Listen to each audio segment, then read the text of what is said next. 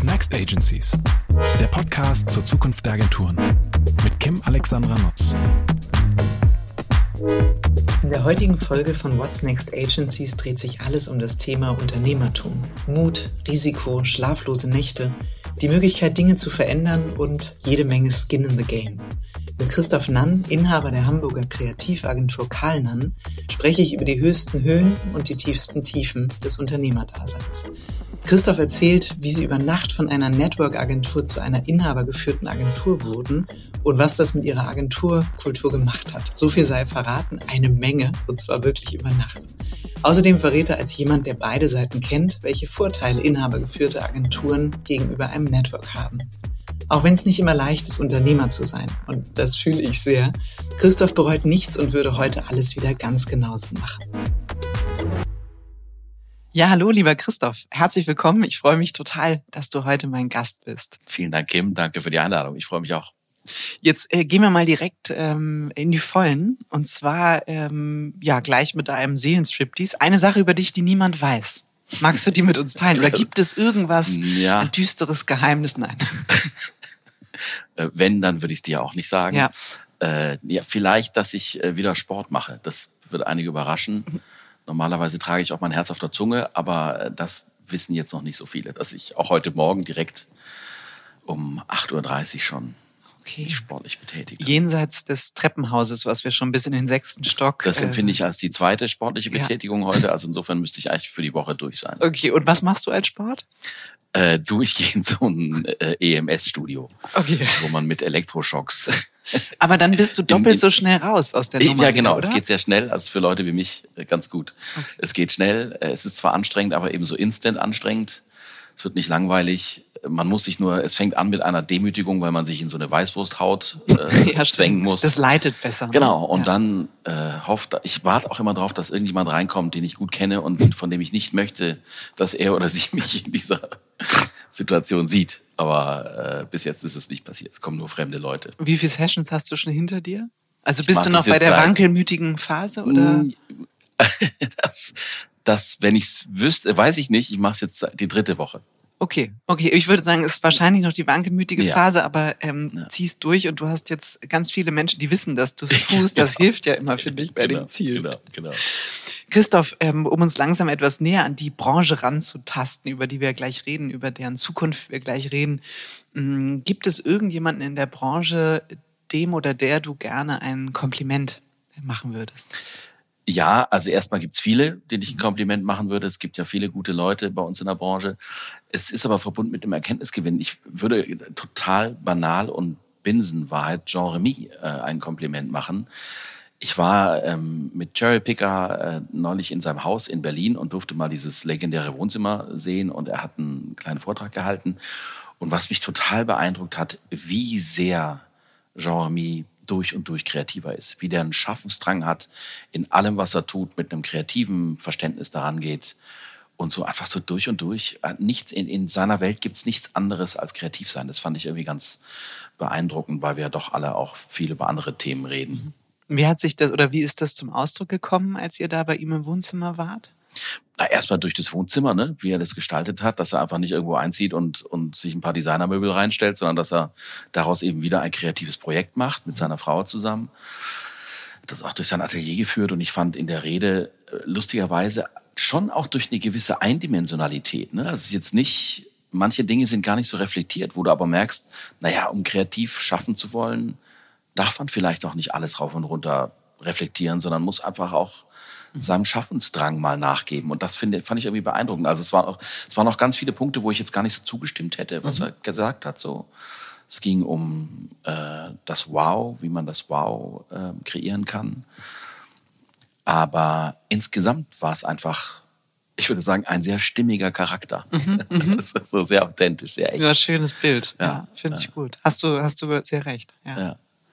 Ach, schön. Ja gut, dann kommen wir mal zum äh, Deep Dive. Wir haben ja heute, das haben wir ja miteinander so beschlossen, als wir uns kennenlernen, Mensch, wir müssen unbedingt mal über das Thema Unternehmertum miteinander reden und eine Podcast-Folge machen. Freue ich mich auch total, dass das geklappt hat. Ähm, denn es ist ja so, die Agentur Karl Nann ähm, wovon du zumindest einer der Namensgeber bist, ähm, dein Kollege der andere, ist ja hervorgegangen aus der ältesten Werbeagentur Deutschlands. Als ich das recherchierte, habe ich nochmal gedacht, krass, ja. die älteste Werbeagentur Deutschlands. Ja. Und zwar, jetzt lüfte ich das Geheimnis, FCB, wissen eh alle wahrscheinlich, wenn sie deinen Namen hören, aber ähm, weißt du, wann FCB gegründet ist? Ja, also wie alt das äh, wirklich? Natürlich, 1876 als Annoncenbüro Wilkins. Wahnsinn. Waren dann drei Generationen Inhaber geführt, mhm. haben in den 90er Jahren verkauft äh, ans Network, an FCB mhm. und inzwischen sind sie wieder Inhaber geführt. Mhm. Sehr gut, genau. Darum geht es heute. Denn ihr habt Management-Buyout gemacht. Ähm, äh, ihr habt dann, glaube ich, zwei Jahre später nach dem, also ihr hattet vorher noch so ein Agreement mit dem Network. Ne? Richtig. Also ich glaube, Affiliate Agreement Richtig. nennt sich das. Und ähm, dann habt ihr ja dieses Agreement gekündigt und am 23.06.2020, ich habe es nochmal nachgelesen, um 23 Uhr ging eure Website live. Und damit war der Name gelauncht. Ähm, Karl Nann, also aus FCB Hamburg wurde Karl Karl Nann. Ähm, wie kam es dazu? Also wenn wir jetzt nochmal zurückspringen, nochmal einen Schritt davor, zwei Jahre Management-Buyout, bevor ihr euch umbenannt habt. Wie kam es dazu, dass du und dein Kollege, dass ihr gesagt habt, komm, wir kaufen das Ding? Ähm, es war ein Angebot von, vom FCB-Management. Also der Carter Murray damals, der amerikanische CEO, CEO hat uns die amerikanischste aller Fragen gestellt. Guys, do you want to buy the agency? Mhm. Ähm, und dann sind wir eingestiegen in Verhandlungen. Ähm, und der Hintergrund war auch so ein bisschen, die Agentur stand jetzt nicht auf den allerbesten Füßen. Also mhm. es gab schon Herausforderungen, Probleme ähm, kultureller, finanzieller, struktureller Natur. Und mein Partner Michael Karl und ich haben uns dann einfach primär mal drei Monate gefragt, ist das irgendwie machbar? Haben wir da Bock drauf? Ähm, und vor allem auch, wenn wir Nein sagen. Ähm, was passiert dann eigentlich? Ja, was passiert dann eigentlich? Und vor allem bereuen wir es einfach ein Leben lang. Also wie groß, wie sehr ist es Chance, wie sehr ist es Risiko? Und haben uns dann ähm, dafür entschieden, es zu tun, weil wir gesagt haben, es ist mehr Chance. Das Team war damals schon fantastisch. Man hat so gemerkt, es ist schon eine gute Agentur. Ähm, und da ist einiges lösbar. Und vor allem haben wir auch gemerkt, im Zuge eines Management-Buyouts du löst natürlich über Nacht ganz viele Probleme, die du hast. Dass du dann über Nacht auch ganz viele neue Probleme mhm. bekommst, das haben wir damals uns noch nicht so vergegenwärtigt. Was ja gut ist. Ja, total. Ja, absolut. Wobei ich hätte es auch in dem Wissen wieder getan, mhm. glaube ich. Genau, so kam es zustande und ähm, wir haben dann am Anfang noch gesagt, das war ehrlich gesagt so ein bisschen Kulturfindung, Identitätsfindung leid, weil wir eben erstmal unter der Flagge von FCB weitersegeln konnten. Ich sage mal, das war so ein bisschen wie eine McDonalds-Filiale. Ne? Also mhm. du bist zu 100 Prozent Eigentümer, aber du darfst auch das goldene M auf dem Dach haben und kriegst die Patties geliefert und so. Ah, okay, das ist also Inhalt, weil das hätte ich dich auch gefragt. Dass ähm, dieses Affiliate ähm, Agreement ist sozusagen wie so eine Art Lizenzierungsmodell e exakt, der Marke. Exakt. Du musst immer noch äh, äh, eine Fee abdrücken. Genau, ähm, du zahlst eine Fee, ja. ähm, kriegst aber auch Network Services nach wie vor ich war nach wie vor in diesem Creative Board, in dem internationalen mhm. und so. Also wir hatten nach wie vor Anschluss. Ähm, haben aber erstens, muss man auch ehrlich sagen, haben den Nutzen irgendwann noch nicht mehr so gesehen. Mhm. Also ähm, zumal dann auch der Kunde Bayersdorf ja so Schritt für Schritt äh, dem ganzen globalen Network abhanden kam. Das war immer das, was uns noch sehr verbunden hat. Ähm, und zweitens, äh, parallel haben wir einfach wahnsinnig schnell eine eigene Identität aufgebaut, eine eigene Kultur, auch eine eigene Motivation als Team, mhm. als Mannschaft, dass es dann irgendwann der total, die total schlüssige Konsequenz war, zu sagen, jetzt unter eigener Flagge. Mhm. mhm. War das damals für euch schon absehbar, als ihr den Management-Buyout gemacht habt, ja. dass Bayersdorf mittelfristig ähm, von der Fahne geht? Ja, also wir wussten, nee, dass es so schnell ging, wussten wir nicht. Mhm. Ähm, wir wussten aber, dass ein großes Problem, ähm, das auf der Agentur lastet, die Tatsache ist, dass ich glaube, knapp 90 Prozent des Umsatzes Bayersdorf Umsatz waren, als wir Wahnsinn. gekauft haben. Wahnsinn. Aber also, da habt ihr wahrscheinlich dann einen Risikoabschlag vornehmen können, also bei der Kaufpreisfindung? Wir haben den Deal schon ganz gut gemacht. Wir haben das jetzt nicht so mit, mit einberechnet. Das Glück ist tatsächlich, und gleichzeitig ist es auch wirklich ein bisschen schade, dass wir sehr schnell die ganze Agentur, die ganze Mannschaft umgestellt haben von, ich sage jetzt mal, Verwalter auf Jäger. Mhm. Ähm, wir sind, was Neugeschäft angeht, mega krass durchgestartet und haben tatsächlich jedes Jahr ähm, das, was uns an Bayersdorf verloren gegangen ist. Wir haben jetzt dieses Jahr, das erste Jahr, praktisch kein Bayersdorf-Geschäft mehr. Mhm. Ähm, jedes Jahr mehr oder weniger ganz gut kompensiert. Mhm. So. Wahnsinn. Aber es ist ein schönes Bild vom Verwalter zum Jäger. Ja, ja. Das Dumme ist nur, dass du gleichzeitig, das realisieren wir jetzt auch so ein bisschen, du trittst auf der Stelle. Also andere Agenturen wären, hätten sich verzehnfacht, weil keiner, ne, wenn wir mhm. zu zehn gestartet wären und jetzt 50 wären, dann hätten wir das Wachstum, das wir erzeugt haben, auch wirklich gespürt. Mhm. Dadurch, dass wir hinten immer ein bisschen weniger Bayersdorf hatten und vorne ein bisschen mehr Neugeschäft, sind wir jetzt, was die Mitarbeiterinnenzahl angeht, relativ konstant. Aber weißt du, ich glaube, man sagt das so leicht, ne? sonst wäre man gewachsen, weiß man nicht. Weil das hat euch ja der Druck, hat euch zum Jäger werden lassen. Stimmt. Absolut. Und das ist ja immer, das ist so wie in Transformation, darum geht's ja auch bei der Zukunft der Branche. Du brauchst einen gewissen Druck, um Veränderungen herbeiführen Stimmt. zu können. Stimmt. Und ähm, deswegen, also sei nicht traurig drum. Das Nein, ist, äh, bin ich nicht. Nein, ich bin vor allem äh, heilfroh, dass wir es so hingekriegt haben. Also mhm. es ist, äh, wir stehen gut da. Mhm.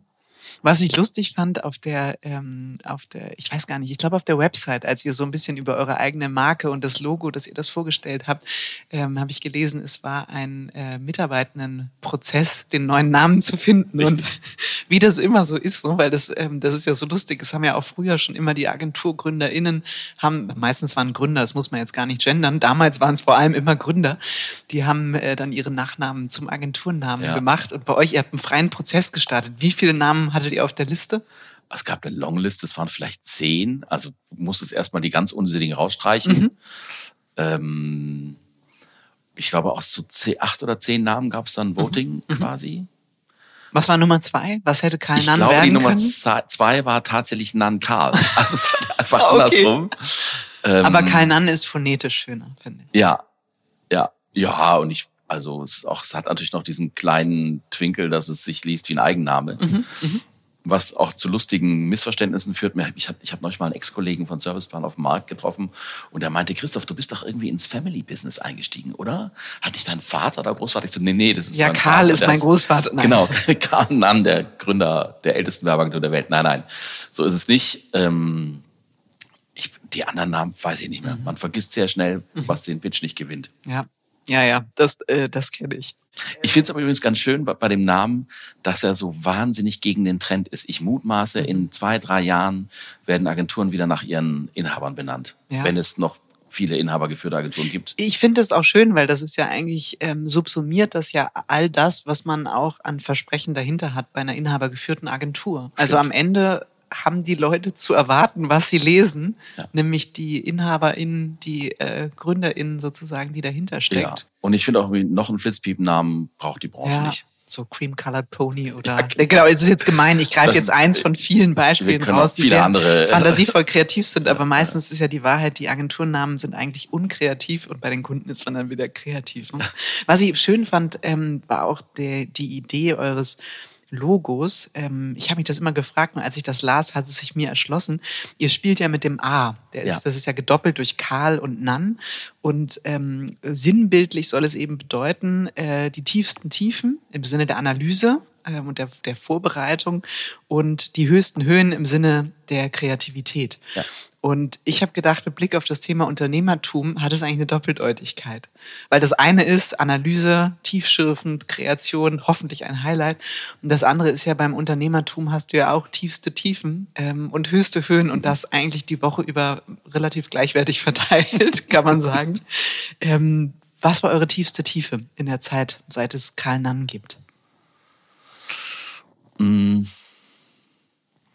ich, das ist in einem harten Datum schwer zu fassen. Ich finde, ich empfinde tiefste Tiefen in dem Sinn, in dem Sinn verwenden wir es übrigens gar nicht, deswegen finde ich es gerade ein bisschen irritierend. Aber also ähm, schlechte Momente oder schlechte Phasen eher als wenn die Dinge nicht so funktionieren.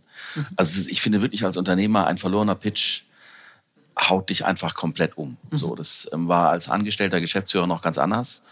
Ähm, und genauso ist dann ein gewonnener Pitch einfach umso toller und mhm. großartiger und, äh, und macht dich umso dankbarer. Aber wenn du mal zwei, drei Pitches in Folge nicht gewinnst, wenn du merkst, dass die Stimmung gar nicht nur wegen der Pitches, sondern insgesamt in der Agentur so ein bisschen kippt und nicht mehr so gut ist, wenn du selber so deine, deine weiche Vision dessen, was du da machen willst, verlierst, wenn die nicht alle gut gelaunt hinkommen und fröhlich sind und, und eine tolle Zeit haben und wir gemeinsam erfolgreich sind und uns feiern und Spaß haben, sondern wenn es mal einfach hart ist, das empfinde ich als totale Tiefpunkte. Mhm. So, also das, und dagegen muss man die ganze Zeit sich irgendwie wehren, mhm. finde ich, dass das eintritt. Ist auch schön, wie du es gerade beschrieben hast, ne? wenn die Stimmung mal nicht so gut ist und das liegt noch nicht mal an den verlorenen Pitches, ne? Ja. weil du hast es ja manchmal oder dann sagt dir jemand, oh, übrigens, hm, da ist gerade jetzt auch wieder die Stimmung nicht so gut und ich kann das so nachempfinden. Das sind so Schmerzen, die man dann hat, weil man will es unbedingt, ja. aber du kannst ja nicht den Menschen jetzt Glück verordnen. Genau. Ne? Also du kannst nee, nicht sagen, nicht, jetzt seid genau. doch alle mal richtig gut gelaunt, wir genau. schmeißen eine Party und schon wird wieder alles besser. Ja. Das ist ja meistens so ein, äh, ich sage immer so ein Klangteppich. Ne? Also es liegt an so vielen unterschiedlichen Dingen Dingen. Absolut. Und es ist so fragil. Also mhm. es ist so, ein, so eine fragile Organisation, ähm, dass du, äh, gerade was wirklich die Motivation und, und die gute Laune angeht, ähm, dass das äh, eine, eine, große Aufgabe ist, mhm. das immer hinzubekommen. Und wie mhm. gesagt, wenn man es nicht hinbekommt, und das passiert eben auch, dann ist es auch eine Last. Mhm, absolut. Und mal jetzt so von der Last zu den höchsten Höhen, nicht Kreativität, sondern wenn du so zurückblickst, ähm, äh, Karl Nann seit 2020, ne? 2020 ja, ja. Ähm, was ist so aus deiner Sicht seit Bestehen das, das totale Highlight, der glücklichste Moment, sofern es ihn gab? Du kannst auch gern mehrere nennen, bestimmt ja, gab es mehrere. Ich glaube wirklich, ähm, wir hatten, äh, als wir 2018 gekauft haben, haben wir so einen unternehmerischen Prozess gestartet mit zehn Arbeitsgruppen. Mhm. Äh, Next Agency hieß es damals. Damals hieß es sogar noch Next FCB. Hey, what's Next Agency? Ich könnte das von euch geklaut haben, aber ich habe es tatsächlich nicht gewusst. Nein, wir haben es auch nur intern verwendet, ja, okay. insofern ähm, und haben in, mit zehn Arbeitsgruppen ähm, diese Agentur doch neu aufgestellt. Mhm. Und das, das war eine ganz magische Zeit. Also erstens dieses, die, die Fallhöhe war hoch, weißt du, du war, Buyout, das war einfach das aufregendste Jahr meines Lebens, glaube ich, beruflich. Ähm, viel auch noch privat mit ein paar Aufregungen zusammen. Ich habe in dem Jahr dann auch geheiratet und habe ein Jahr vorher meine Kinder bekommen, Zwillinge und so. Also es war so alles sehr komprimiert für mich persönlich. Und es war wahnsinnig aufregend zu sehen, wie du über Nacht den Schalter umschlägst von Network-Agentur zur Inhaber geführt und was das an Energie und Aufbruchstimmung mhm. ähm, ausgelöst hat. Das war ganz toll. Ähm, und das Zweite war, glaube ich, die Phase, als wir als es sehr hart wurde, da haben wir dann noch, das, ähm, noch einen großen Batzen Bayersdorf-Geschäft verloren, Ende 2019 und Anfang 2020. Lustigerweise auch kurz bevor die Corona-Pandemie kam, hat sich unser Jagdinstinkt total ausgezahlt und wir haben drei. Große neue Kunden gewonnen innerhalb von drei Monaten. Mhm. Und dann kam Corona. Also wir sind wirklich gut in die Corona-Pandemie gestartet. Und das war am Ende auch ein großes Glück, weil wir hatten keine Kurzarbeit während Corona. Wir haben mhm. durchgearbeitet. Wir hatten dann eher die anderen Probleme, dass, dass du mit dem Homeoffice und viel Arbeit mhm. ganz andere Herausforderungen bekommst. Aber das war trotzdem auch super, dass wir als junge Agentur das so gut meistern konnten. Mhm. Das war, glaube ich, schon auch mal super. Mhm. Und ansonsten wirklich jedes gewonnene Neugeschäft, jede gute Party. Mhm. Ja. Äh, Aber ich finde es cool, wie du gesagt hast, so die Initialzündung eher dieser unternehmerische Prozess vom Network zur inhabergeführten Agentur. Das sagt sich jetzt so leicht, aber ähm, jeder, der schon mal in beiden äh, Daseinsformen ähm, gearbeitet hat, weiß ja, was das auch, äh, ich sag mal, von den Prozessen, aber auch rein kulturell bedeutet. Du hast vorher, hast du in beiden, ähm, äh, ich sag mal, Setups gearbeitet? Ja, ja, ja? habe ich. Ja. Mhm. Ich habe auch ganz interessant, ich war ja, ähm, meine letzte Station war ein zehn Jahre Serviceplan, mhm. wo ich wirklich so ein bisschen den Weg verfolgt habe von noch sehr stark Inhaber geprägt. Ist die Agenturgruppe auch bis heute durch die Haller-Familie, aber schon auch in Richtung Network-Entwicklung. Weil als ich gegangen bin, waren es, glaube ich, dann weltweit 3000 mhm. Mitarbeiterinnen oder so ähm, da hat man schon einen Unterschied gemerkt. Also der Weg war von A nach B in zehn Jahren.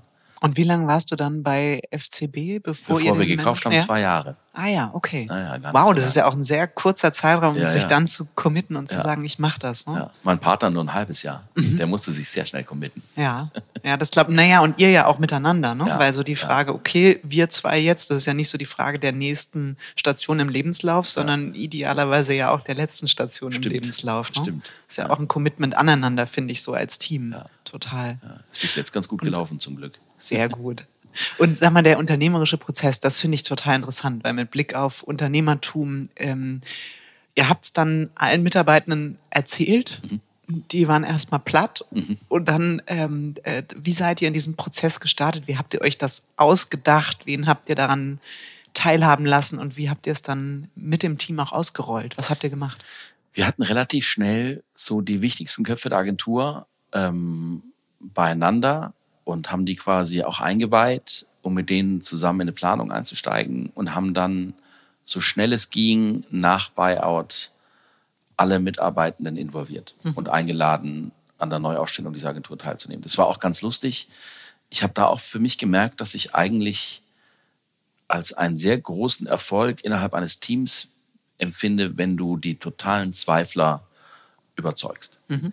Also wenn die nicht irgendwann gehen, man könnte ja sagen, ja, dann sollen sie halt gehen, sondern wenn du es andersrum schaffst, dass du wirklich die, die sehr hadern und sehr zweifeln an der Zukunft dieser Agentur, nach einem halben Jahr irgendwann sagen, nee, das kann vielleicht gut werden. Mhm. Und das ist uns in diesem halben Jahr dann schon gelungen, weil wir, also ich, es gibt auch geile Anekdoten, wir waren in diesen Arbeitsgruppen nicht dabei. Michael und ich haben das nicht kuratiert. Es gab einen Schulterblick, wir hatten Vetorecht. Mhm. Wir haben zum Beispiel die 35 Urlaubstage-Regelung, da haben wir ein Veto gegeben und gesagt, mhm. nö, das brauchen wir nicht. Mhm. Aber alles andere haben wir eigentlich mehr oder weniger ähm, so akzeptiert, wie es das Team erarbeitet hat.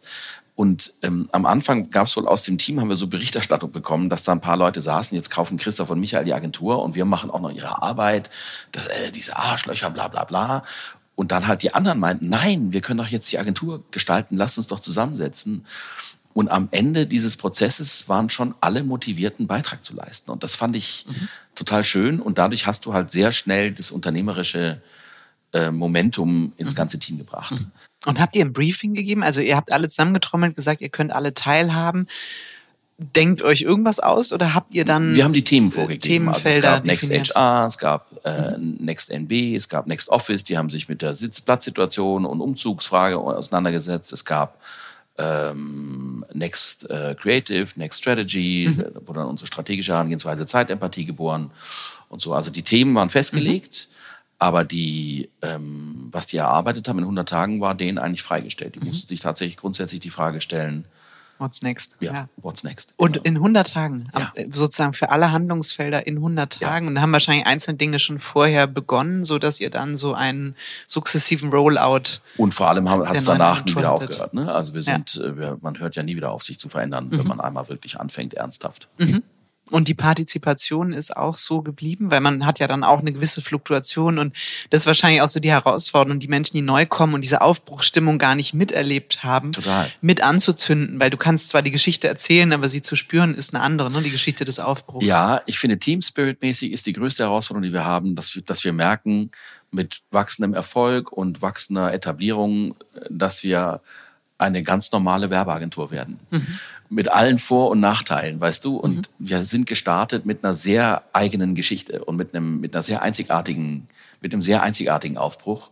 Und das ist so ein bisschen die Gefahr, ähm, was wir einfach merken. Ja, du wirst einfach ein bisschen normaler durch Fluktuation, durch neue Leute, die kommen. Du wirst auch, du wirst auch anders. Die Agentur ändert sich total. Und ich glaube auch so die, die Buyout-Geschichte, das ist schon bald so eine Geschichte, die sich die Alten auf den Fluren erzählen. Mhm. Mhm und die Neuen interessiert es gar nicht mehr. Die haben ganz andere Themen, mhm. was auch wieder gut ist. Ne? Aber du musst halt dann auf der anderen Seite finden, wie du trotzdem besonders bleibst mhm. und welches Angebot du Mitarbeitenden machst, dass sie bei dir bleiben und dass sie zu dir kommen und so. Das Trotzdem hast du ja, finde ich, das, ähm, das Narrativ. Ne? Weil was stimmt, ist natürlich, die haben es nicht mehr erlebt und das ist dann so die ganze Historie, wie so eine Historie, die dann irgendwo auf der Website steht, wo man sagt, ja, stimmt, irgendwie 1980 war das so und so. genau. Äh, und du sagst, hey, das ist doch erst drei Jahre her. genau. ähm, aber so dieses, wie du auch gesagt hast, vom Verwalter zum Jäger, das unternehmerische Mindset, ähm, dieses Partizip äh, partizipative Element, was ihr bis heute ja auch ähm, weiter vorantreibt, das hat ja seinen Ursprung. Und ich glaube, diesen Ursprung ähm, zu bewahren und natürlich immer wieder neu zu interpretieren, das ist ja eigentlich das Wichtige dabei. Ja, ne? Also total. die Leute werden spüren, sie sind bei Karl Nann und nicht irgendwo anders, genauso wie sie es in anderen Agenturen ausspüren. Total, total. Würdest du, wie würdest du eure äh, Kultur beschreiben mit Blick auf so war sie 2020, als wir übernommen haben und so. Also was ist das, was sich am meisten verändert hat? Wir haben gerade tatsächlich einen totalen Verjüngungsprozess. Ich finde es ganz interessant. Weißt du, wir sind 50 Mitarbeitende. Da sind drei neue Kolleginnen oder Kollegen, machen einen Riesenunterschied. Mhm.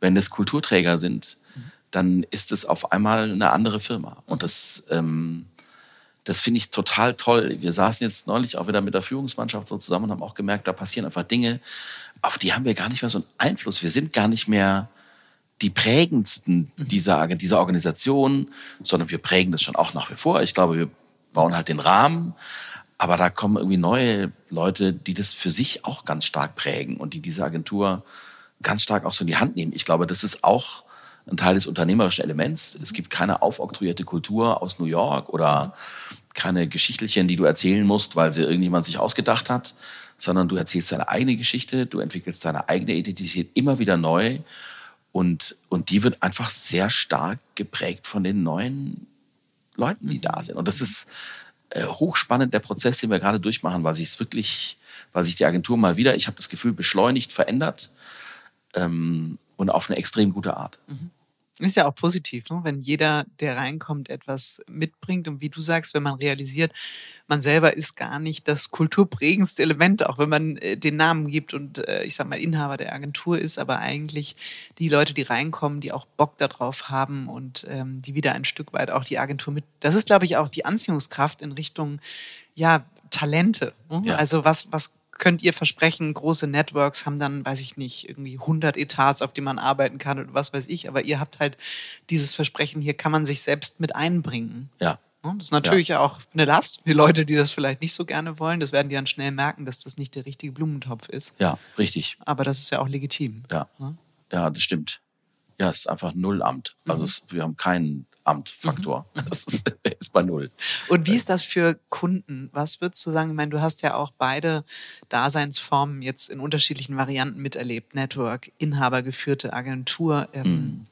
Du weißt, äh, mich musst du nicht überzeugen. Jetzt bin ich mal kurz nicht neutral. Aber ähm, was würdest du sagen? Ähm, was ist auch für Kunden ähm, ja, ein echtes Argument, sich einer inhabergeführten Agentur anzuschließen mhm. oder mit ihr zusammenzuarbeiten? Was sind so das, die Vorteile? Das schlagendste Argument finde ich, ähm, als Inhaberagentur hast du, wenn du es richtig machst, nur eine Agenda. Mhm. Du möchtest einen Kunden, eine gute Arbeit für einen Kunden machen. Der einzige Punkt ist, du musst diesen Kunden profitabel ähm, betreuen können. Das ist mhm. das Einzige, was man mit ihnen diskutieren muss. Mhm.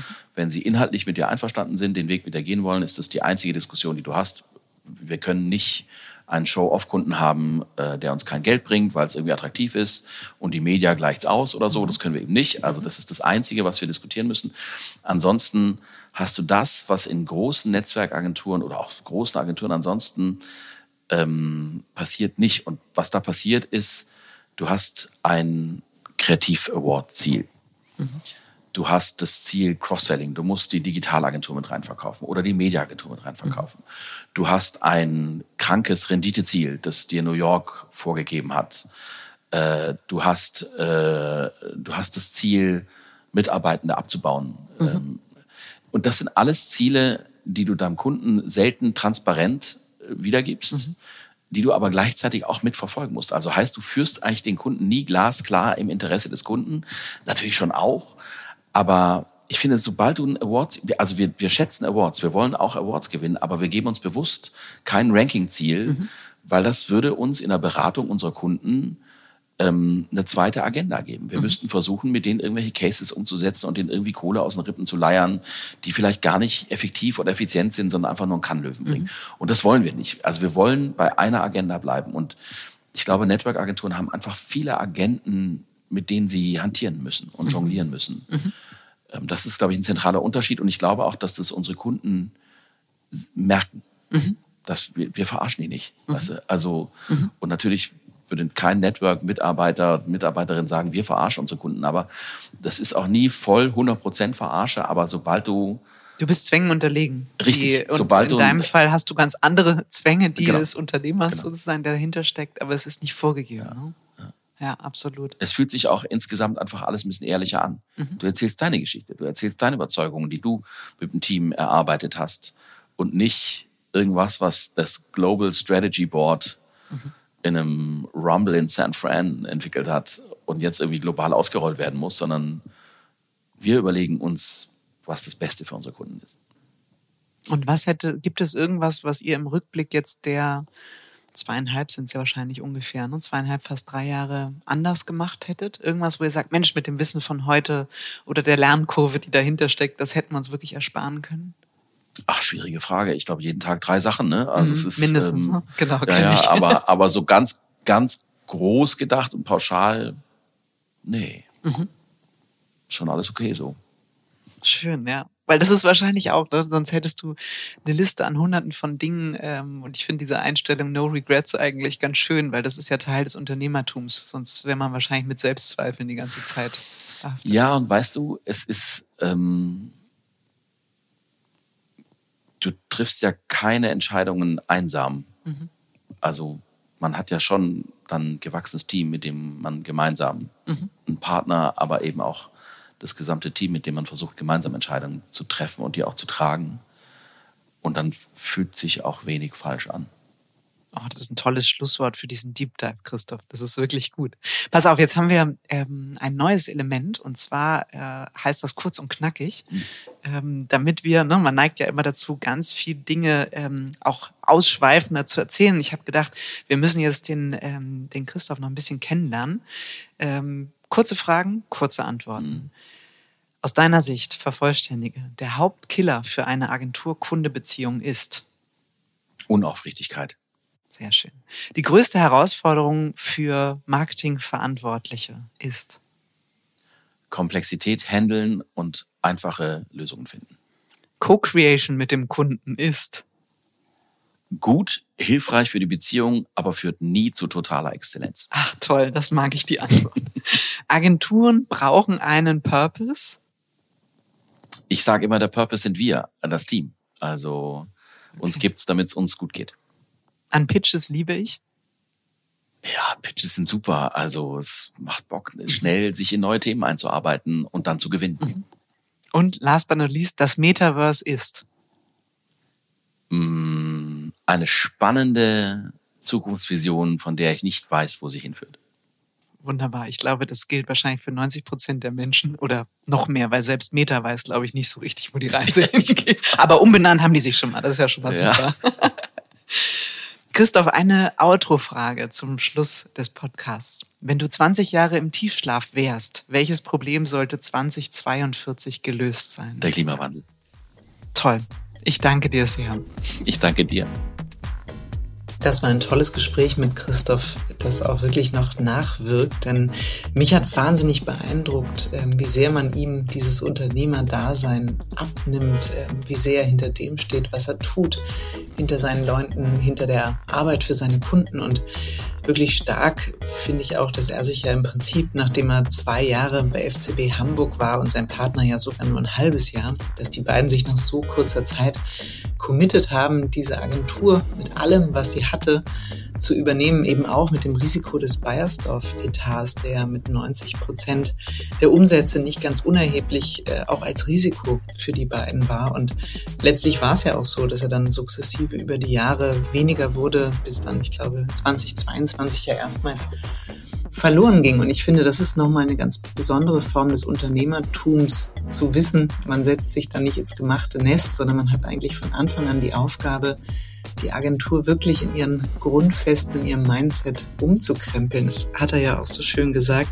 Die Agentur wurde über Nacht zu einer anderen, von einer Network-Agentur mit allen ähm, Pflichten, aber eben auch den Gemütlichkeiten, die es dann vielleicht doch gibt, zu einer inhabergeführten Agentur. Und wie er das so beschrieben hat ähm, äh, und auch sagte, dass sie vom ja, Verwalter auf den Jäger umgestellt haben und das wirklich mit dem gesamten Team, das ja auch in den unternehmerischen Prozess eingeladen, alle waren involviert, alle haben dazu beigetragen, diese neue Agentur zu formen, zu, zu definieren und mit Leben zu füllen. Das finde ich wirklich beeindruckend, auch diesen Blick darauf zu sagen, wir zwei Inhaber, wir sind gar nicht die kulturprägendsten Menschen, sondern das sind, ähm, sind starke Menschen, die zu uns in die Agentur kommen, die das mit anpacken, die sich selbst mitbringen und ähm, eben ein Stück weit auch die Kultur wieder weiterentwickeln. Und ja, jetzt frage ich mich so nach dem Gespräch, das beschäftigt mich wirklich, wie schafft man es eigentlich, diese, diese Geschichte, dieses besondere Erlebnis dieser Verwandlung von FCB Hamburg zu Kainan, das gilt ja für ganz viele Agenturen auch, die sich in der Transformation befinden oder so disruptive Momente durchmachen. Wie gelingt es eigentlich, diese Aufbruchsstimmung, diesen Elan, diese Energie und letztlich ja auch diese gemeinsame Geschichte in die Zukunft zu führen und auch Menschen, die sich erst später der Agentur anschließen, daran teilhaben zu lassen und diesen Spirit nicht verfliegen zu lassen, ähm, ohne dass man jetzt eine große historische Abhandlung machen muss. Also ich habe irgendwie das Gefühl, darüber lohnt es sich nachzudenken, weil in so vielen Agenturen ein so spannender Kern, ein Stück weit auch Gründungsgeschichte steckt, die man eigentlich viel sichtbarer für alle Beteiligten machen müsste.